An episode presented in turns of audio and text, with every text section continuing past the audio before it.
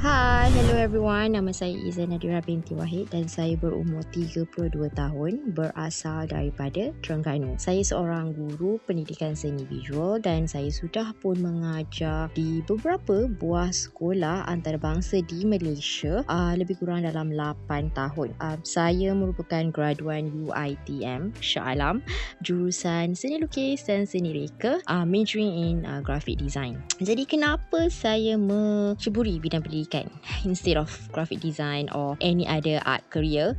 Uh, kerana saya ada misi saya sendiri di mana saya sebenarnya ingin uh, educate the people about the importance of art itself. Dan apa yang uh, seni boleh uh, buat uh, you know untuk majukan negara or even in any industries jadi saya rasa merasakan bahawa uh, sebagai seorang pendidik ataupun you know mengajar seni itu sendiri dapat uh, you know uh, give the awareness okay? Bukan saja terhadap you know uh, kanak-kanak atau terhadap uh, pelajar itu tapi uh, juga kepada ibu bapa dan juga kepada you know uh, people around us. So it kind of you know uh, motivate the the the students okay, ataupun kita nak memberi motivasi yang baik kepada mereka yang berminat dengan seni itu sendiri okay, melalui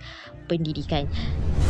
Jadi um, kalau nak diceritakan mengenai latar belakang kerjaya saya, memang saya bermula dengan uh, mengajar. Pas uh, graduated from uh, UITM, saya dah pun mengajar. Sebelum itu pun saya memang uh, ada buat uh, part time uh, mengajar di tuition center dan memang saya minat untuk mengajar. Pada tahun 2020 saya merasakan bahawa this is the you know the beginning uh, saya patut cuba untuk you know uh, open our own art center or mengendalikan beberapa kelas seni atau bengkel seni collaborate dan uh, event okay in in art event untuk uh, you know memeriahkan lagi lah uh, pendidikan seni itu sendiri. Jadi uh, bermula 2020 tu uh, pada tahun 2020 itu sendirilah saya dan uh, juga suami saya bercadang untuk uh, membuka kelas di studio di studio kami di Shah Alam. Uh, dan memang uh, suami saya seorang fine artist uh, mempunyai studio sendiri. Jadi uh, adalah satu benda yang menarik. Uh, boleh dikatakan bila kami membuka kelas dan you know dalam masa yang sama kita uh, celebrate the art itself you know. Dalam masa yang sama uh, kita mengajar mendidik belajar itu mengenai art art skills art knowledge. Mereka juga dapat merasakan a uh, vibe vibe tersendiri dalam studio. Uh, dan you know uh, feel motivated and rasa uh, happy untuk belajar art itu. Saya bermula dengan membuka kelas ni pada tahun 2020 kenapa ya saya uh, start dengan uh, membuka kelas dan mengendalikan bengkel-bengkel seni uh, adalah kerana uh, I believe that uh, with my expertise ya yeah, pengalaman kepakaran dan juga background dalam bidang seni itu sendiri yang membolehkan saya berasa yakin uh, untuk membuka kelas uh, dan you know uh, mengajar uh, mereka yang berminat uh, untuk you know menghasilkan karya atau berminat untuk belajar mengenai seni itu sendiri.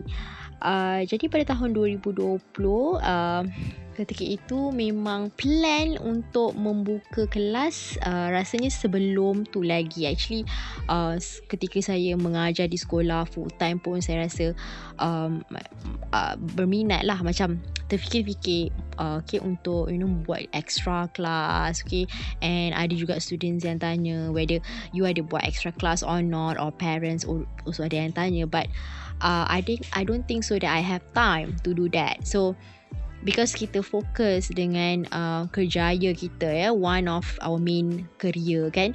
Uh, so tak nak nanti you tak dapat nak cope. Okay, but uh, at that time because we are still young and of course um, you know we believe that we can only uh, you know focus on that uh, career okay until kita you know bersara or anti pencit untuk memulakan bisnes, uh, semestinya kita perlukan modal uh, dan ia berdasarkan uh, bisnes apa yang kita ceburi. Uh, and to be honest, bisnes yang saya ceburi sekarang, okay, uh, amount atau jumlah ya modal yang saya perlukan ketika itu roughly about only uh, 500 ringgit.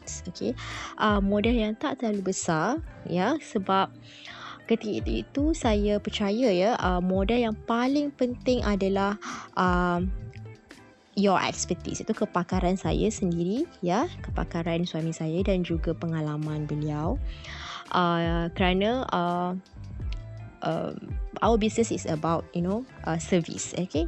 Education. Kita educate and kita need a tutor or teacher right? And then we need to find a right person okay to teach. So the person is uh, me and my husband of course because I'm an educator and my husband is fine artist so kita bergabung dan dapat uh, mengajar ya yeah, uh, uh, subjek itulah uh, dan uh, dapat mengendalikan bengkel-bengkel seni dan uh, walau bagaimanapun ya uh, memang kita adalah uh, modal tambahan of course ya yeah, because kita dah ada studio uh, waktu itu dan kita just need to like set up uh, the studio yang sesuai ya untuk uh, membuat suasana studio itu lebih sesuai uh, untuk pelajar-pelajar um, kami ya uh, dan of course sesuai untuk kanak-kanak dan juga sesuai untuk uh, remaja dan orang dewasa. Okey, nak kata pasal personality saya dalam tiga patah perkataan. I think I'm very friendly person. saya uh, suka bercakap sebenarnya. So, saya sangat, uh, saya rasa saya seorang yang peramah. I'm not sure. Maybe because of saya memang bekerja sebagai guru yang banyak bercakap. And saya you know um, banyak you know bercakap dalam masa yang sangat panjang setiap hari. Uh, jadi dia dah uh, apa di train uh, agaknya. So itu personality saya lah. Saya sangat uh, ramah uh, dan saya suka kanak-kanak. Uh, dan ya senang. Saya senang bergaul dengan orang yang baru saya kenal. And yeah i think that's make me you know uh, enjoy um enjoy with this uh, business lah. Because uh, my environment memang saya akan jumpa dengan ramai orang baru. Uh, saya akan jumpa ramai kanak-kanak ya yeah, dan um to attract people okay? Um to know more about your service okay? And especially service yang berkaitan dengan you know education or service um okay, uh, terhadap manusia itu sendiri kan? Uh, kita perlu berinteraksi. So interaction is uh, very important So far saya sudah pun merasa bangga dengan uh, tim Indah Studio dan diri saya sendiri ya uh, atas um, usaha yang yang kita buat atas cabaran yang kita face uh, masalah dan sebagainya. Um, walaupun um, saya masih bertatih you know uh, Indah Studio masih baru um, tapi Alhamdulillah so far ada yang uh, you know memandang kami sebagai uh, seorang pendidik uh, seni visual ya salah satu uh, kiranya kami ni adalah salah satu platform uh, ataupun uh, tempat uh, di mana mereka boleh belajar seni itu ya seni visual itu sendiri di kelas-kelas yang kami kendalikan. Um, dan tak banyak pun uh, detik yang nak dibanggakan lah uh, tapi Alhamdulillah um, kita pernah collaborate dengan beberapa agensi uh, seperti Coop uh, untuk uh, you know uh, event um, untuk kelas art mereka uh, secara online dan juga um, uh, Petronita under Petronas okay.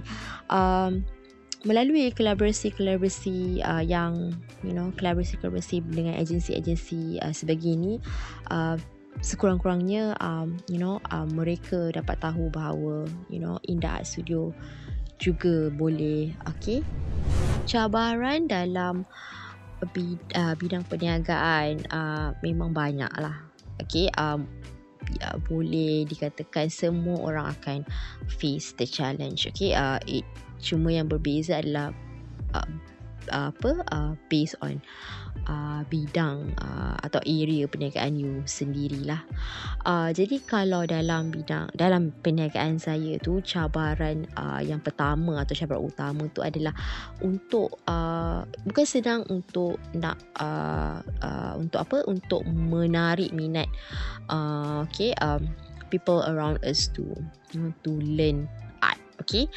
Uh, maybe ada yang minat okay? Tapi tak ramai okay? Tak ramai. So jadi konsepnya um, adalah uh, bila saya start membuat kelas ni memang visi misi saya adalah untuk uh, memberitahu kepada um, semua orang di luar sana yang uh, pentingnya pendidikan seni itu you know? Uh, dan that's why bukan sekadar di sekolah saja saya mengajar seni. Jadi saya start juga mengajar di studio dan uh, you know uh, mempromosikan memperkenalkan di di dalam event dan sebagainya. So disebabkan misi itu sendiri. Okay, kalau nak cakap pasal idola, okay, idola saya dalam bidang perniagaan ni, okay, actually, uh, ibu saya seorang uh, suri rumah tangga sepenuh masa yang uh, membuat perniagaan lah. Uh, okay, uh, dia lah tukang masak, dia lah tukang bungkus dan uh, dia lah yang ber- menjual lah. Okay, so dia membuat perniagaan nasi dagang. Uh, sejak saya uh, sekolah menengah lagi. Jadi, waktu itu memang saya dah um, face lah the environment kan. Um, macam mana tolong uh, ibu saya bungkus nasi dagang okey um, potong-potong sayur uh, untuk you know uh, ada lagi makanan-makanan uh, yang lain yang dia buat dan dia juga ada buat you know catering uh, untuk you know uh, untuk uh, kenduri ya untuk open house dan sebagainya. Jadi dari situ uh, saya memang lihatlah uh, ibu saya uh, gigih uh, dalam uh, uh, menjual makanan dia uh, dan dia hanya tidur dalam 2 jam, 3 jam sehari. Tapi dia mampu berniaga uh, you know berniaga uh, sendiri ya sendiri menguruskan semuanya sendiri uh, sampai sekarang ya. Jadi uh, sebab apa? Saya nak katakan tadi sebab minat okey uh, dan dia adalah idola saya dan saya merasakan bahawa uh, disebabkan minat dan kerajinan tu yang menyebabkan dia tidak pernah putus asa dan tidak pernah stop macam saya katakan tadi, salah satu kriteria yang utama untuk menjadi seorang businessman atau businesswoman bagi saya minat tu sangatlah penting. Saya tak tahu uh, peniaga yang lain, tapi bagi saya memang saya kena ada minat okay, passion itu sendiri. Um, kerana dengan minat itu dia akan uh, apa um, membuatkan kita kekal atau tetap berusaha untuk teruskan perniagaan. Jadi uh, kerana uh, perniaga ni adalah uh, benda yang kita buat hari-hari. Ya, macam kita bekerja lah of course right. Kita akan bekerja setiap hari. So sama dengan perniagaan. Kalau kita stop dan tak adalah sale kan? So kita kena minat Uh, dan kita akan uh, you know enjoy um, bekerja setiap hari ya enjoy dengan schedule kita rutin harian sebabkan kita minat. Uh, dan enjoy tu penting lah uh, you know. Contohnya kalau um, you know you, uh, you adalah seorang engineer full time tapi you minat interior So you nak buat part time business dalam you know design interior design kan. So apa-apa yang berlaku pun uh, I mean bila you ada kekalahan masa sekalipun you akan push diri you untuk uh, you know teruskan that part time business sebab you minat dalam interior design. Of course. Uh, so I believe that uh, minat tu sangat penting. Okay, saya rasa semua orang ya di dunia ni memang nak berjaya. Okay, uh, sebagai seorang manusia kita memang nak menjadi seorang manusia yang berjaya dan berguna uh, tidak kira lah apa kerja yang kita ceburi uh, apa bisnes yang kita ceburi mesti kita nak berjaya so prinsip hidup saya um, saya memang um, selagi boleh saya nak berjaya. Oh, sebagai seorang pendidik, saya nak menjadi seorang guru yang berjaya bukan setakat know, berjaya mendidik anak-anak murid saya di sekolah tetapi uh, know, uh, berjaya uh, sebagai seorang guru uh, membuat sesuatu yang lebih lagi. Uh, jadi saya merasakan bahawa hmm, kejayaan itu terletak pada uh, you know individu itu sendiri uh, dan ia berbeza. Okay, ada orang merasakan yang you know kejayaan dia uh, you know based on career dia, okay, uh, dan ada orang yang rasakan yang dia berjaya sebagai seorang uh, ayah atau seorang ibu dan mungkin kepada si rumah tangga uh, mereka okay, merasakan kejayaan terletak pada okay, se, uh, diri mereka sebagai seorang si rumah itu. Jadi kejayaan ni memang uh, terletak pada individu masing-masing. Uh, for me, as long as you know um, menjadi seorang manusia yang tidak membebankan orang di sekeliling, tidak uh, dan uh, you know um, cuba uh, try your best, try your hard. Kalau nak diikutkan dengan impian ya uh, semestinya impian saya sangat besar lah. Okay, uh, dan saya memang mengimpikan uh, mungkin akan datang okay, kalau diberikan keizinan uh, ya, uh, berikan uh, rezeki yang lebih uh, daripada Allah SWT saya memang inginkan sekolah seni saya sendiri atau art center saya sendiri yang besar lah okay? Uh, and focus on uh, banyak lagi uh, you know pengkhususan seni itu. Um, jadi perancangan tu uh, untuk sekarang uh, tidaklah banyak tapi dalam masa lima tahun okay, mungkin dalam masa lima tahun kita akan cuba um, memvariasikan servis okay, dan mendapatkan uh, okay, ramai tutor. Kalau kita dah ramai students yang join okay, kita dapat offer uh, you know a tutor yang lebih ramai. Dan um, insyaallah mungkin kita boleh kembangkan lagi um, studio okay? Um, mungkin bukan saja setakat home studio base kita mungkin dah ada official exclusive art studio with the gallery as well. So perancangan memang um, you know macam kita kata it's like a dream kan? Uh, macam kita mimpi kita nak buat ni, nak buat tu, nak buat ni. Tapi bukan senang. So we start small, kita start slowly. Um, dan kita you know we'll see okay um what will happen okay? Okay, bagaimana saya mencari idea-idea yang baru, idea-idea yang kreatif uh, untuk saya dan tim saya menawarkan uh, apa hikmat yang terbaik untuk uh, customers ya untuk klien. Uh, of course yang pertama uh, research lah. Research tu sangat penting. Um, di mana uh, bila saya bermula dengan kelas um, ya, memang saya seorang guru jadi saya tahu macam mana nak mengendalikan kelas uh, uh, cuma saya akan banyak buat research mengenai teknik-teknik pengajaran itu sendiri ya bagaimana saya nak uh, you know mengajar mengendalikan bengkel dengan lebih you know fleksibel lebih terbuka dan lebih uh, interaktif ya.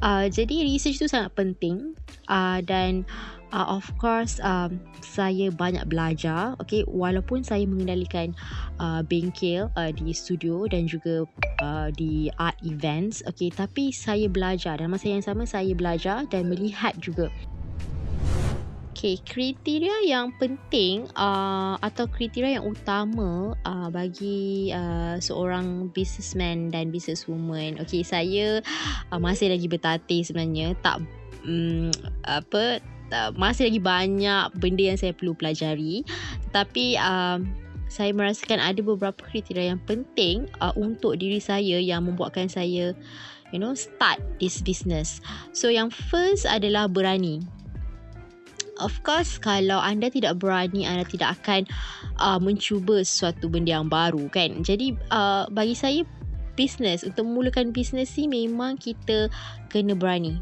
Okay, uh, berani untuk mencuba benda yang baru, okay, um, dan bagi saya uh, berani untuk you know bila you kerja full time you nak buat part time business you kena uh, berani untuk face the challenge okay? Uh, contoh challenge you of course you akan ada kekalangan masa dan you akan uh, you know um, need to aim uh, target sales you dan sebagainya. Jadi kalau anda tidak berani anda tidak akan pernah mencuba atau tidak akan start pun untuk you know atau berfikir pun untuk buat bisnes tu.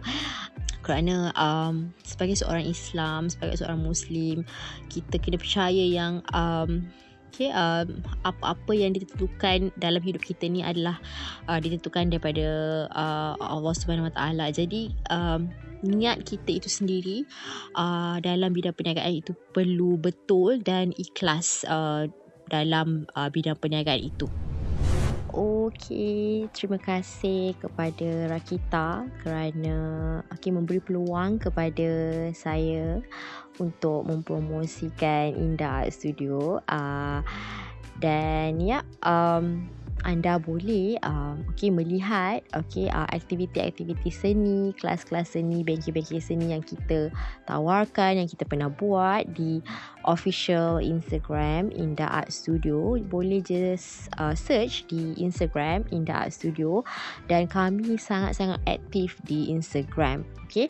Uh, kami juga ada Facebook page Indah Art Studio uh, and apa-apa boleh uh, direct message DM ataupun um, you know hubungi saya sendiri ya uh, teacher Nat okay uh, uh, nombornya 0112317499 uh, dan uh, boleh uh, you know uh, bertanya mengenai package produk apa yang kami tawarkan uh, dan group age uh, you know yang sesuai untuk join kelas kami.